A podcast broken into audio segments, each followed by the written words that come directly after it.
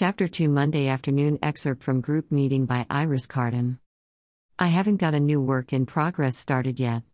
I've come up with some characters I like, but I still don't know what happens to them. Until I work that out, on Saturdays, I will give you chapters from one of my already published books. Here's chapter 2 of Group Meeting. I shared chapter 1 a while back, and there's a link to it below.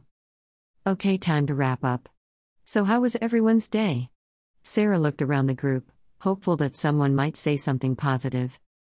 Bobby, inspecting his nails as usual, said quietly, My day was okay, but the new girl in the kitchen was a bit annoying. New girl? Sarah asked. Kara was with you in the kitchen. She's been your cooking teacher for three months. There was no one new. I think she was a new nurse, Bobby said quietly. There's no new nurses, Sarah said. Just the same team we've always had, two nurses on each shift, who you all know, just in case there's an emergency, and to help you all keep track of your medicines. I thought she was a new resident, Jilly said.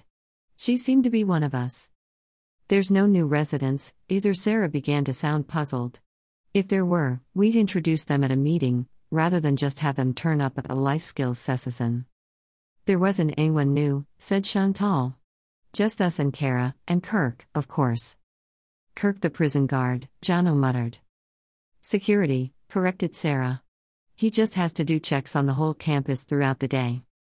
Yeah, said Jono, because the alarms you staff all wear, and that are stuck all over the walls, and the cameras don't keep us safe enough. We need Kirk in his jackboots. Hardly jackboots, Sarah interjected stomping around, making sure we know not to get out of line. But there was a new girl, Bobby insisted. She didn't say anything, but she was there. The girl who didn't say anything was Jilly, Jono said. No, said Bobby. Not Jilly. She was really pale, looked sick, said Jilly. And really tall, and thin. She looked as if she might blow away in the wind. There wasn't any tall, thin girl in the kitchen, said Chantal. You two just invented her for someone to blame. Blame for what? asked Sarah. The graters, we couldn't grate the cheese for our spaghetti because someone had taken all the graters. It was a stupid joke. It meant I had no protein, because I didn't get any cheese, and I couldn't eat the meat. You could eat the meat, Bobby said.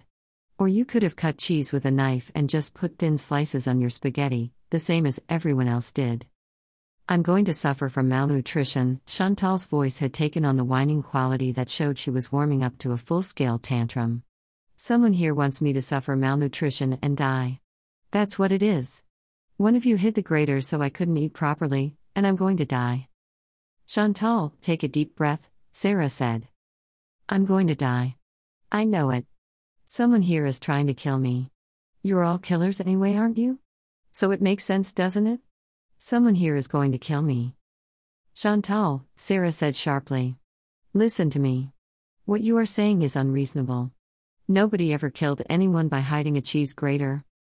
But people do die of malnutrition. Not in Australia, missing out on protein for one meal is not going to kill you when for most of the rest of your life you've had enough nutrition, and for the rest of the day you've had sufficient nutrition, and from now on you're likely to have sufficient nutrition most days. It just isn't realistic. So, why did the graters go missing? I don't know, but I'm sure there's a logical explanation. Maybe the new girl took them? Bobby suggested. There's no new girl, Sarah said. But Jilly and I both saw her, Bobby said. Maybe the new girl who doesn't exist stole the graders to kill Chantal, Jono laughed, his tortured cat laugh. It's not funny. Chantal shrieked. Chantal, calm down, Sarah ordered. He's laughing because someone's trying to kill me. No one is trying to kill you, and there is no new girl. Sarah's hand was on the emergency alarm on her waistband. This was the closest she had ever come to pushing it. In less than a minute, two security guards, and a nurse, with sedatives if necessary, would be there. Jono, stop teasing her. You can see she's upset. It's okay, Chantal, Jilly said quietly. You'll see. You'll feel better after dinner, and your medicine. The graters will turn up by the time we're in the kitchen next. Just try to relax, you're safe here. There's the fences and the security guards, nothing can hurt you. Chantal began to cry quietly, and Jilly put an arm around her. Jilly looked pointedly at the hand Sarah had still sitting on the alarm button, and Sarah relaxed. Well, said Sarah, the evening's yours, and I'll see you at nine in the morning. Jilly gently escorted Chantal from the room.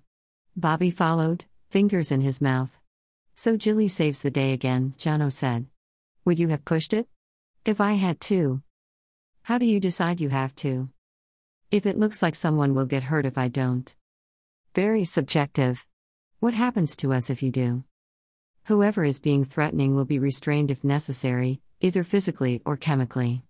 Once they calm down, it's all back to normal. Or back to the ward? Oh, I don't think that's likely. Do you really believe the crap you sprout? Have they got you brainwashed? They? Which particular they would that be, Jono? Jono stood silently a moment, then turned and left the room.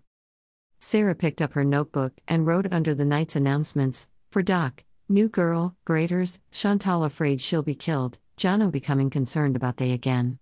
It seemed an odd list of issues, or for any other group of people it might be. She would add more detailed notes than that to the residents' individual files when she did her paperwork after tomorrow's morning meeting. Chapters of Group Meeting Chapter 1 Monday Morning.